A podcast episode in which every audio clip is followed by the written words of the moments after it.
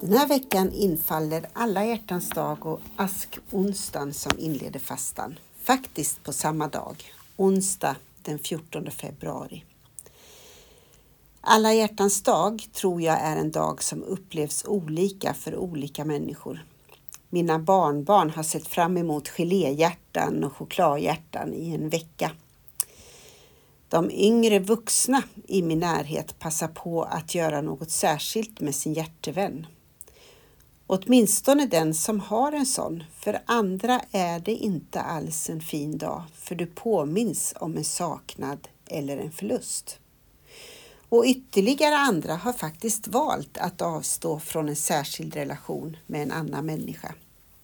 Så alla hjärtans dag kan kräva lite omsorg i vår omvärld.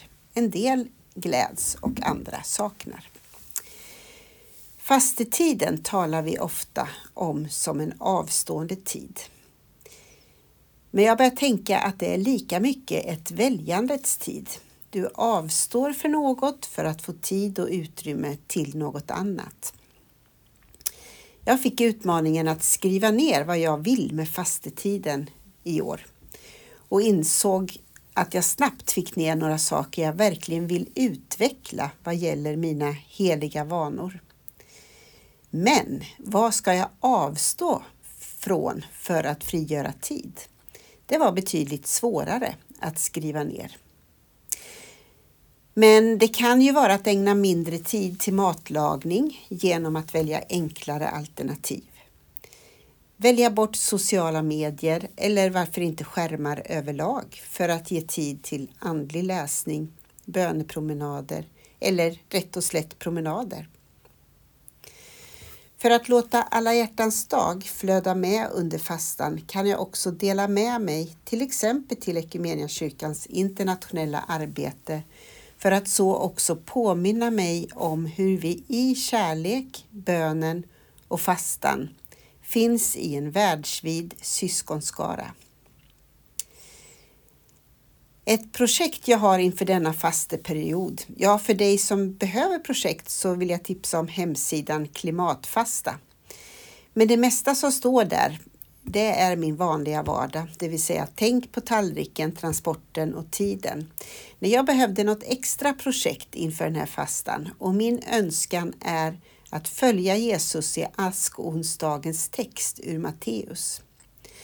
När ni fastar, se då inte dystra ut som hycklarna som vanställer sitt utseende för människorna ska se att de fastar.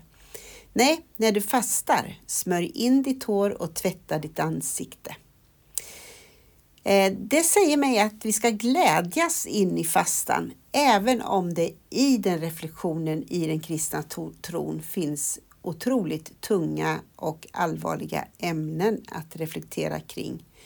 Men vi har också söndagarna då vi påminns om uppståndelsens glädje och ljus. Och vi har Jesu ord om att vi ska fortsätta ta hand om varandra, smörja in håret och tvätta ansiktet och på något vis i glädje utveckla vår andlighet denna fastetid. Den här veckan ber vi, fortsätter vi att be för regioner den här nattgången för Region Mitt och Region Svealand. Och vi ska också be för vår systerkyrka i Kina och eh, det arbete som de står i. Och vi fortsätter med iver och be för frid och fred över, över och med hela jorden. Så låt oss be. Gud, vi ber för Equmeniakyrkans regioner Mitt och Svealand vi ber för medarbetare i regionerna som vill stödja och uppmuntra församlingar och föreningars arbete. Vi ber för Region Mitts evangelisationssatsning i Härjedalen och Särna och för de församlingsdialoger som planeras i regionerna. Så ber vi dig, Jesus Kristus, om mod och kreativitet för din kyrka i Kina när ökande begränsningar och växande materialism gör det svårare att samla människor till gudstjänst. Heliga Ande, sänd oss i din frid, med din frid över hela jorden. I Jesu namn. Amen. så önskar jag dig en god fasta och tänk på vad du väljer och tänk på vad du avstår. Hej då!